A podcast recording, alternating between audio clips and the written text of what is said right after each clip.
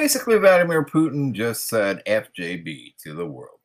Uh, yeah, he, he basically put aside an entire meeting that was going to be taking place uh, in uh, Paris uh, and uh, essentially told NATO countries, France, the UK, and the USA, you know what? You're all too weak. And he essentially, Putin came out strong, like a strong man he is, and invaded just the same. He's still going to have his discussions. He still wants to have his meetings. And of course, by sending uh, a few hundred tanks and about 10,000 troops, he's essentially kept it pretty clear on what exactly uh, it is, you know, is is is going on. Now, on Sunday, Defense Secretary Lloyd Austin basically told the world, "Hey, guess what? Uh, you know, the uh, the Russians are coming," and and much of the world pretty much ignored it because they're just uh, looking at the situation. Essentially, now the UK has uh, put out sanctions on five Russian banks and uh, three so-called cronies of Vladimir Putin.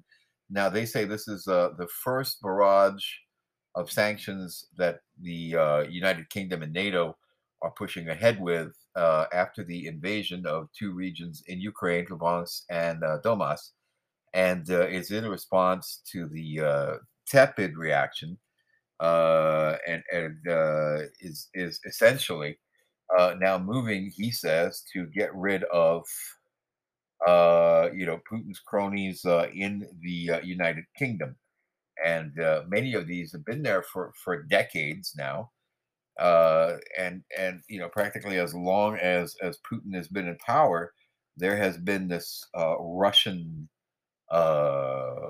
oligarchy that has essentially treated London as uh, their uh, their their vacation homes. Uh, summer vacation takes place in the UK. They send many of their kids to study there. Let's listen to what Boris Johnson has done, as opposed to what's being done in the United States.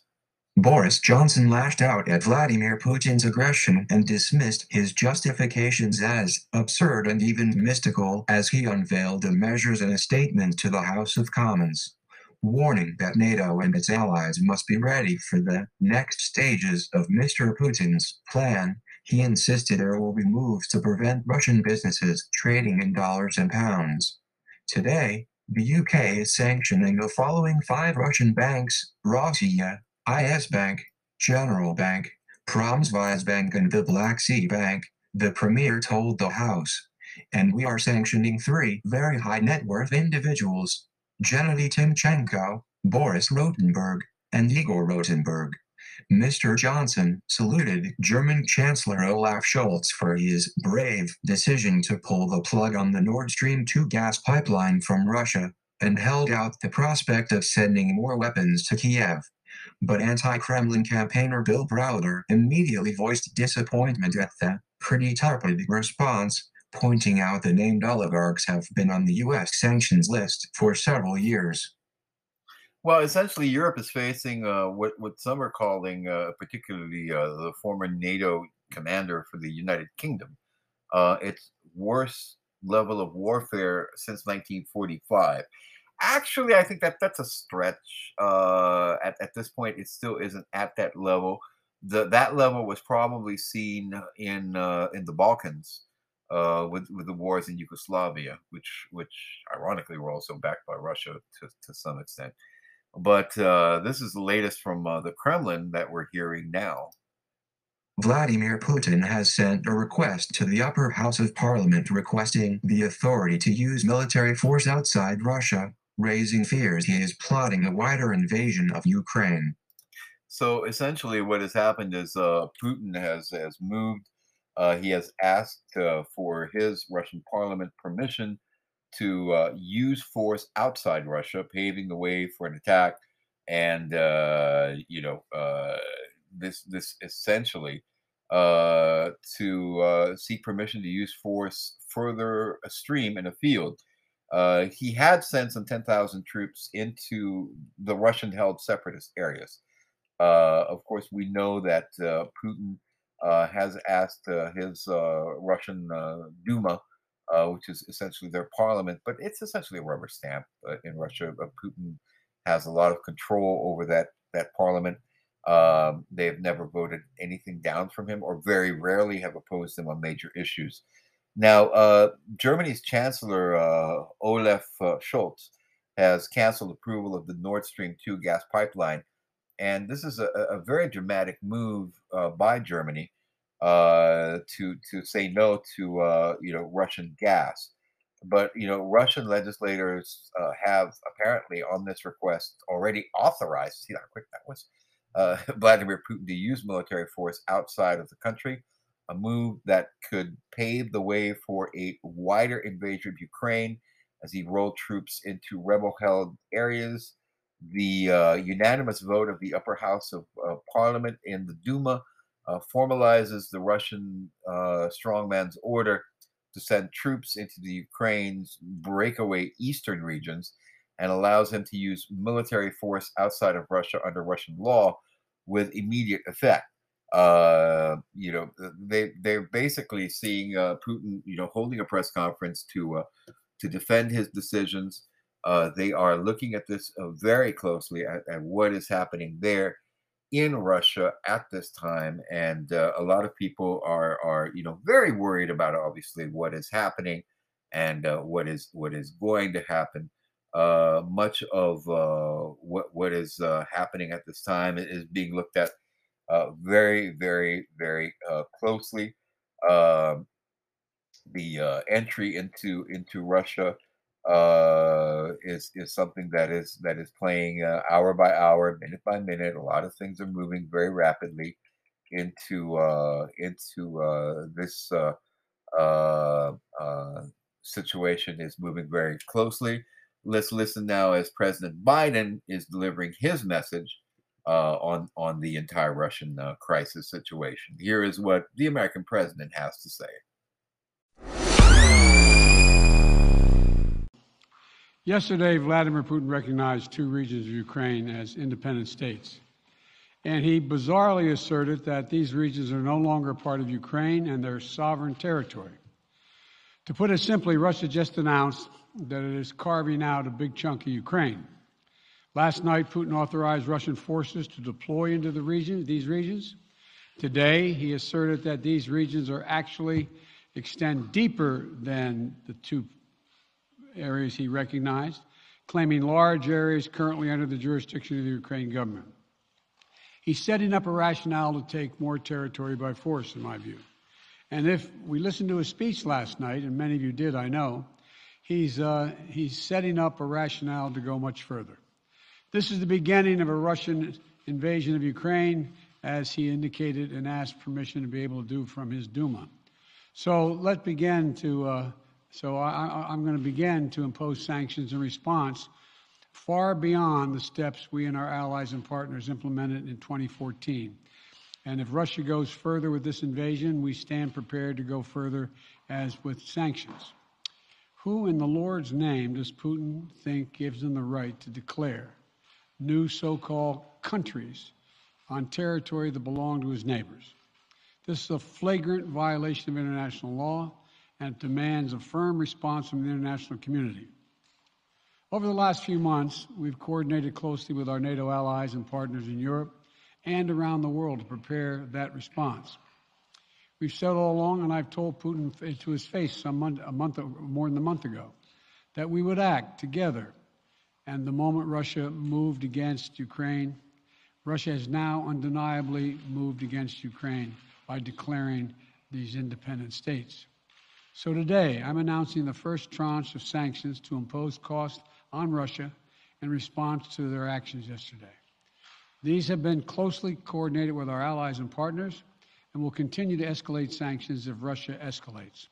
We're implementing full blocking sanctions on two large Russian financial institutions, VEB and their military bank. We're implementing comprehensive sanctions on Russian sovereign debt. That means we've cut off Russia's government from Western financing. It can no longer raise money from the West and cannot trade in its new debt on our markets or European markets either. Starting tomorrow and continuing in the days ahead, We'll also impose sanctions on Russia's elites and their family members. They share in the corrupt gains of the Kremlin policies and should share in the pain as well. And because of Russia's actions, we've worked with Germany to ensure Nord Stream 2 will not, as I promised, will not move forward. As Russia contemplates its next move, we have our next move prepared as well. Russia will pay an even steeper price if it continues its aggression, including additional sanctions. The United States will continue to provide defensive assistance to Ukraine in the meantime, and will continue to reinforce and reassure our NATO allies. Today, in response to Russia's admission that it will not withdraw its forces from Belarus, I have authorized additional movements of U.S. forces and equipment already stationed in Europe to strengthen our Baltic allies, Estonia, Latvia, and Lithuania. Let me be clear these are totally defensive moves on our part. We have no intention of fighting Russia. We want to send an unmistakable message, though, that the United States, together with our allies, will defend every inch of NATO territory and abide by the commitments we made to NATO. We still believe that Russia is poised to go much further in launching a massive military attack against Ukraine. Hope I'm wrong about that. Hope we're wrong about that. But Russia has only escalated its threat against the rest of Ukrainian territory, including major cities and including the capital city of Kiev. There are, there are still well over 150,000 Russian troops surrounding Ukraine.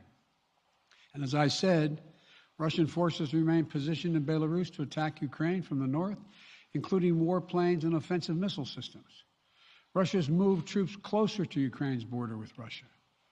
Russia's naval vessels are maneuvering in the Black Sea to Ukraine's south, including amphibious assault ships, missile cruisers, and submarines. Russia's moved supplies of blood and medical equipment into position on their border.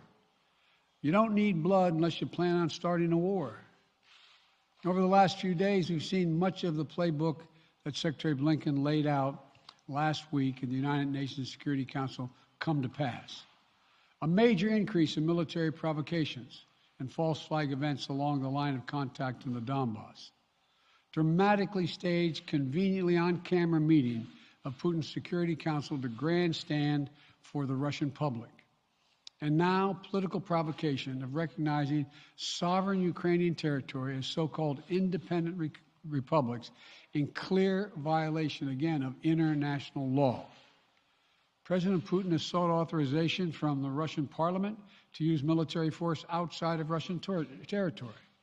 And this set the stage for further pretexts of further provocations by Russia to try to justify further military action. None of us, none of us should be fooled. None of us will be fooled.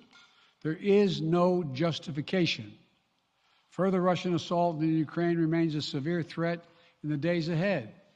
And if Russia proceeds, it is Russia and Russia alone that bears the responsibility. As we respond, my administration is using every tool at our disposal to protect American businesses and consumers from rising prices at the pump. As I said last week, defending freedom will have cost for us as well and here at home. We need to be honest about that. But as we will do, but as we do this, I'm going to take robust action to make sure the pain of our sanctions is targeted at the Russian economy, not ours.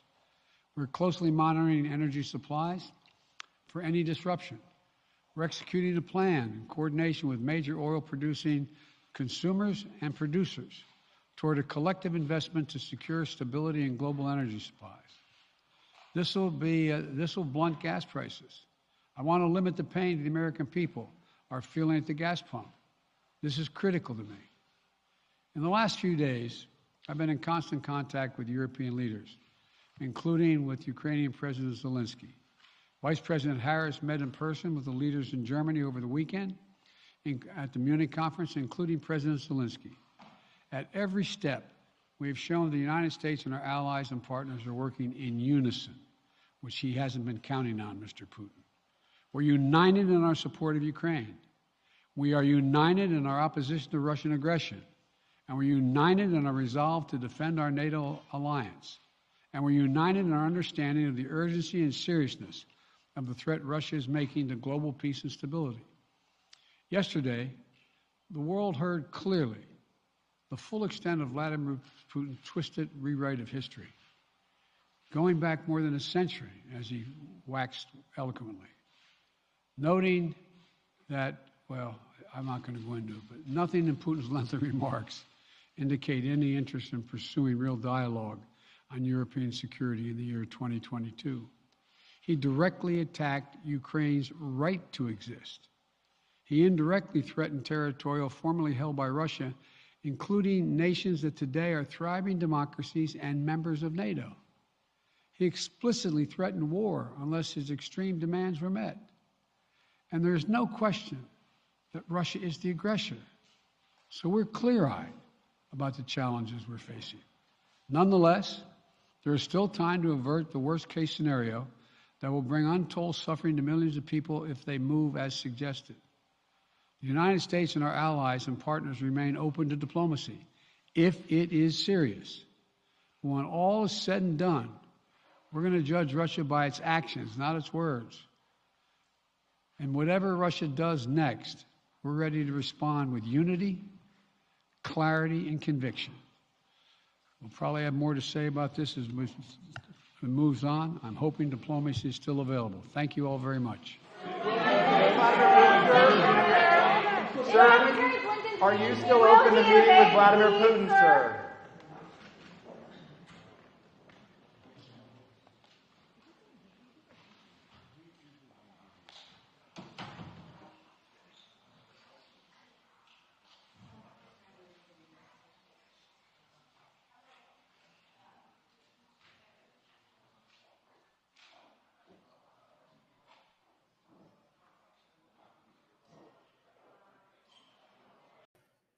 We will be back with more reaction to this and uh, the continuing saga of uh, what is happening in Ukraine. As a lot of people are very concerned about it. Obviously, Ukrainian Americans, there are about 4 million of them throughout the United States. Uh, those of Ukrainian descent uh, in the United States number about 7 million people.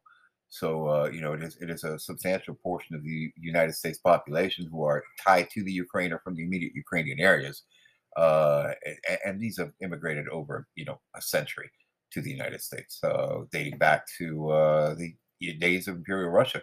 Uh, many of them are you know intermarried with, with, a lot of other people. A lot of ethnic Russians as well who are worried about the situation in Russia and how this could escalate into a situation where you have uh, you know definitely potential for conflict. Ukraine will fight back. It has said in in, in, in areas that it controls if Russia continues to move against it as Russia indeed is in, they are indeed broadening the situation and going into other areas of Ukraine beyond where the separatists have already declared. That would be a very uh, delicate situation.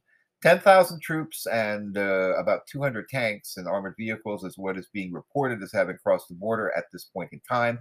That number could escalate substantially by 10 times that number or even more uh, should other of the uh, Russian Federation or Russian Federation allies move in, such as, uh, for example, Belarus, which is just uh, to the north. So there is a huge potential here for a wider conflict um, that that could happen at any time. So far, Belarus has uh, has not taken any steps beyond you know allowing Russia to use its territory for move, maneuver and movement if necessary that is what we're looking at at this time. Again, as I said at the starting of this, I, I don't mean to be mean about it, but essentially, Joe Biden has brought this upon himself for his failure to act in the beginning decisively and basically tell Putin, no, this would not be allowed. And uh, unfortunately, now Europe is paying the price. Uh, the United Kingdom has uh, reportedly sent more military advisors and weapons and equipment to the Ukrainian government to be able to deal with a situation. So we could see a widely and rapidly escalating situation. Uh, sanctions have already been taken and steps have already been done by the Germans and the British. Uh, it is definitely one of the most tense situations in recent memory, as war uh, potentially is now afoot in uh, Europe.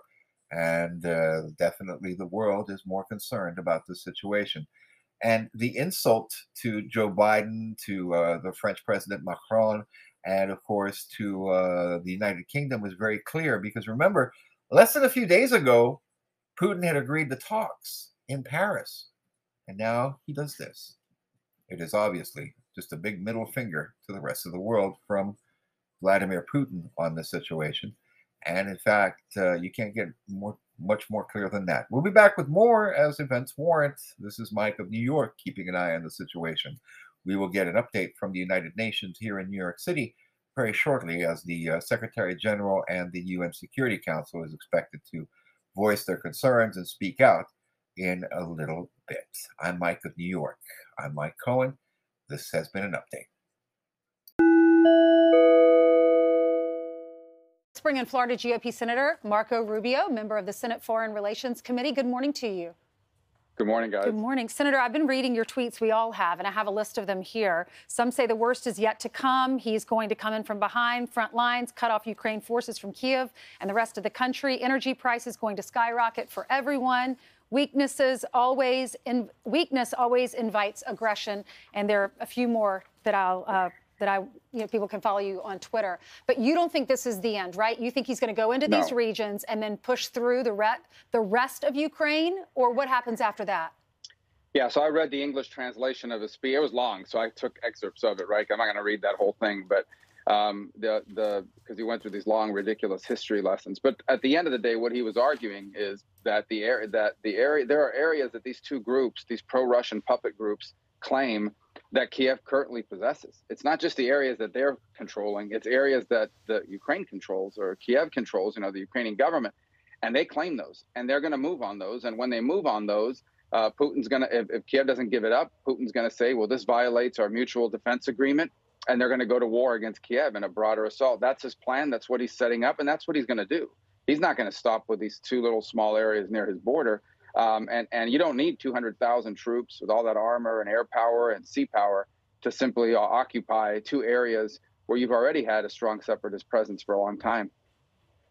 Well, Senator, uh, Joe Biden claimed that if he was in the White House, he would be the one tough on Vladimir Putin. And one of his tweets from two years ago, almost to the day, uh, it, when he was running, when he was running as a candidate, is here's what he said. I want to get your reaction. He said, "Vladimir Putin doesn't want me to be president. He doesn't want me to be our nominee. If you're wondering why, it's because I'm the only person in the field who's ever gone toe to toe with him. Does Vladimir Putin think Joe Biden or Kamala Harris, who, who was dispatched there, are going toe to toe with him, or does, does he see an open field?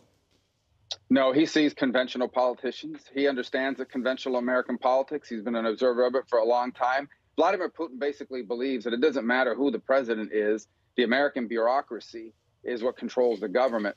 Now, he may have had a different opinion when Donald Trump was in office because he was not a conventional politician, but I think he knows how to deal with someone like Joe Biden uh, because he's been dealing with presidents like that that operate within the confines of, of orthodoxy for a long time, and he knows exactly how they're going to react. You know, people forget our presidents come and go. Putin's been there now pretty consistently for almost for over 20 years. So, um, no, I don't think he's uh, thinking about or, or, worrying about Joe Biden and the next moves he makes. Well, I tell you what, uh, there's a story right now, um, Senator, in the Washington Post that says the White House is uh, wrestling over whether Russia has invaded Ukraine yet, uh, it, because it's not it's not a full invasion. It's it's just to those minor two incursion. Regions. Well, right. because he's not gone all in yet, and so they're waiting for more sanctions today. And it's short of the big sanctions, but ultimately it was Germany about 90 minutes ago that pulled the plug on the Nord Stream 2. That's what we should have done before. But that's my point right there. He Putin knows how to deal with these conventional political types. He's been doing it for a long time. He knew that's exactly how they would react. Because if you read what the White House was telling reporters last night, what they were saying is, oh, well, Russians are only moving into areas that they've already been in. In essence, they're just doing openly what they've been doing secretly for two and a half years. So that's not as big a deal. I mean, this is silly, but he knows it and he's playing them. And by the time he does move on the rest of it, it'll be too late. And let me tell you something else he knows. He knows that this, if he does his big move, as I believe he will, this is going to increase oil prices maybe 110 $115 a barrel for some period of mm. time. What? And, and what? Well, and, and the reason why it's going to be massive disruption to the global economy. Eventually, OPEC will react, I imagine, and try to make up for it, but not immediately. And again, part of his calculus, no doubt about it, is that the U.S. has pulled back from oil and natural gas exploration. It's mm-hmm. made it mm-hmm. harder under the Biden administration. We went from being a net exporter for the first time ever, I believe, in, in 2018 to once again kind of falling back in our production because of, you know, we want to be more will, uh, renewables, you know, mm-hmm. wind and solar and the like. that's one of the things he's calculated. Biden energy policy is one of the things that's encouraged Putin that now is the time to do it because it increases oil prices, which helps him. But he also knows how vulnerable that makes Europe and other countries. And he believes they won't be able to sustain these sanctions against Russia for long because of that. And Americans might wonder, well, why should we care? It's happening so far away. We're not going right. to send our troops in. But when you look at gas prices, they're already going up. They're at the highest down in Florida that they've been since the beginning of 2022. Uh, yep. Average $3.51. Palm Beach, it's $3.63. This is going to affect Americans. Absolutely, and I think that's. But by the way, when gas prices go up and fuel prices go up, it, it increases. Uh, you know, it, it adds to prices all across the board because everything we buy, everything we sell, has to be transported by something that's burning gas or diesel. The second thing is, and there's other things people haven't thought about. You know, Ukraine is one of the world's largest producers of neon gas, which is critical uh, to the semiconductor industry. 90% of the neon gas used by our semiconductor manufacturers in the United States depends on neon gas from Ukraine. If that's disrupted, it's going to really hurt that industry here in the United States. They're also a huge uh, producer of agriculture. I think number four in wheat, number five in corn in the world. That's going to raise global food prices, which ultimately will impact mm-hmm. us as well. Um, anytime countries are cut off from a current source, they become your competitors in the global market for those goods, which increases prices on everybody. So we already have out of control prices. This is going to add to that in the short to midterm. Mm-hmm. Senator, you used a phrase uh, before we get to some domestic news as well. Uh, the confines of orthodoxy. Vladimir Putin understands the confines of the orthodoxy through which Joe Biden looks at the world.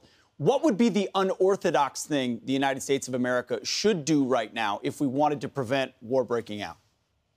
Well, I think now we're stuck with sort of less options, but certainly early on, some of those options would have been. I mean, if, if somebody else had been there earlier, they would have said, okay, what is Russia's leverage over Europe? It's energy. Okay, let's ramp up energy production right now. What's their leverage over Ukraine? Well, it's their ability to move quickly and take probably okay. Let's let's speed up the amount of defensive weaponry we provide them. Let's help them start setting up in a more rapid scale. And I mean months ago. This this may hmm. have snuck up on the news, right? But intelligence has been warning about this for over nine months.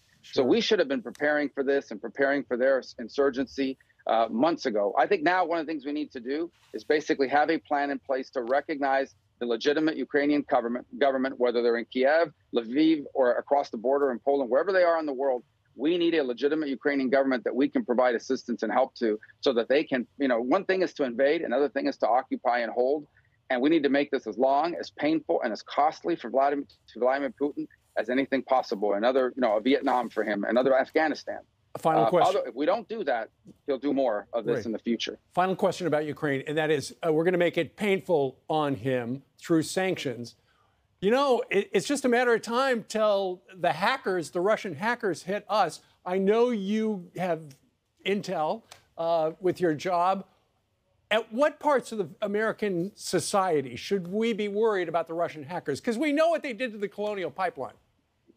Yeah, look, I think unfortunately in the world of cyber, it's not just that they have accesses. It's very difficult to defend against us. We can do anything to them they can do to us. I yeah. just think they're willing to do things that we're not willing to do. But I would add one more thing. Cyber is a very imprecise weapon. You may think you're knocking out a pipeline, but it may turn out to be something that's much broader and much more catastrophic. And that's one of the things to keep an eye on. We, no one's ever conducted a broad cyber war. We've had cyber skirmishes, cyber attacks, but never cyber warfare. There is no doctrine, there is no rules for how you engage in this. And frankly, no one knows what's going to happen when you start down that road. It could escalate pretty quickly. And that's something to really be concerned about. I've been concerned about it. I've been raising the specter of it because I do think that cyber could rapidly escalate into something far more dangerous, uh, in- including, unfortunately, kinetic military uh, confrontation if you run out of cyber options. So mm-hmm. that's something we should seek to avoid, meaning going down that road of escalation. Yep. We also want to get your reaction on what the CDC uh, is, is doing. They reportedly published some information about uh, data on COVID and hospitalizations and vaccines and the numbers, and they based it down to age and race and vaccine status. Well, they withheld some information, apparently. Most of it. Yes, they only reported a fraction of it. They didn't report that 18 to 49 year olds, the group least likely to benefit from these extra booster shots. Why do you think they left that out? They're saying because it's not ready for prime time. What's the real reason? I think because it goes against their public narrative. I think because it goes against their public guidance for the same reason that Dr. Fauci told people not to wear masks. Uh, before then, he said everybody had to wear a mask, and then you had to wear two masks, and then two masks and a face shield and a spacesuit, because I think they think they can tell us whatever they want. The damage they have done to public health authorities in this country is extraordinary. You know, in the future, we're going to have another pandemic potentially, far worse than COVID potentially, and no one's going to believe these guys because they've they've treated us like little children, lied to us, manipulated us, told us what we wanted to hear in some cases, and not what we wanted to hear in others and and it's just done tremendous damage to people's confidence in public health officials. That's exactly right, Senator. Speaking of uh, treating people like children, in in many cases, kids are still in masks while adults are not. Uh, in some yeah. schools, kids, it, it, it's it's incredible, and we've seen hypocrisy at the highest levels of political leaders imposing mask mandates on their citizens while they uh, flout those rules themselves. Well, there's a very particular instance in Virginia at a school board meeting where a mother went to the meeting and pointed out the fact that the school board chairwoman who is in charge of the, of the masking isn't wearing a mask herself. Here's a portion of what this Virginia mom, Alicia Vaught, said when tearing into school board members on their mask hypocrisy. Take a listen. Picture of you right here on Facebook with a crowd of people. That's it. With no mask on. Uh, this Excuse is my me? time and I don't no. interrupt you. Here's another picture. No.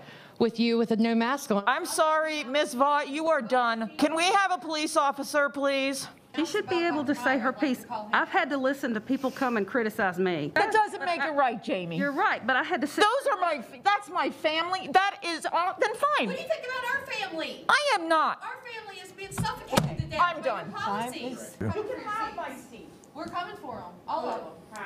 Except Dana and Jamie. Senator, we had that mom on the program as well. We're going to play a clip of the interview we did earlier. Listen. We had to sit there and listen to them tell us that we must follow Governor Northam's orders, and we did.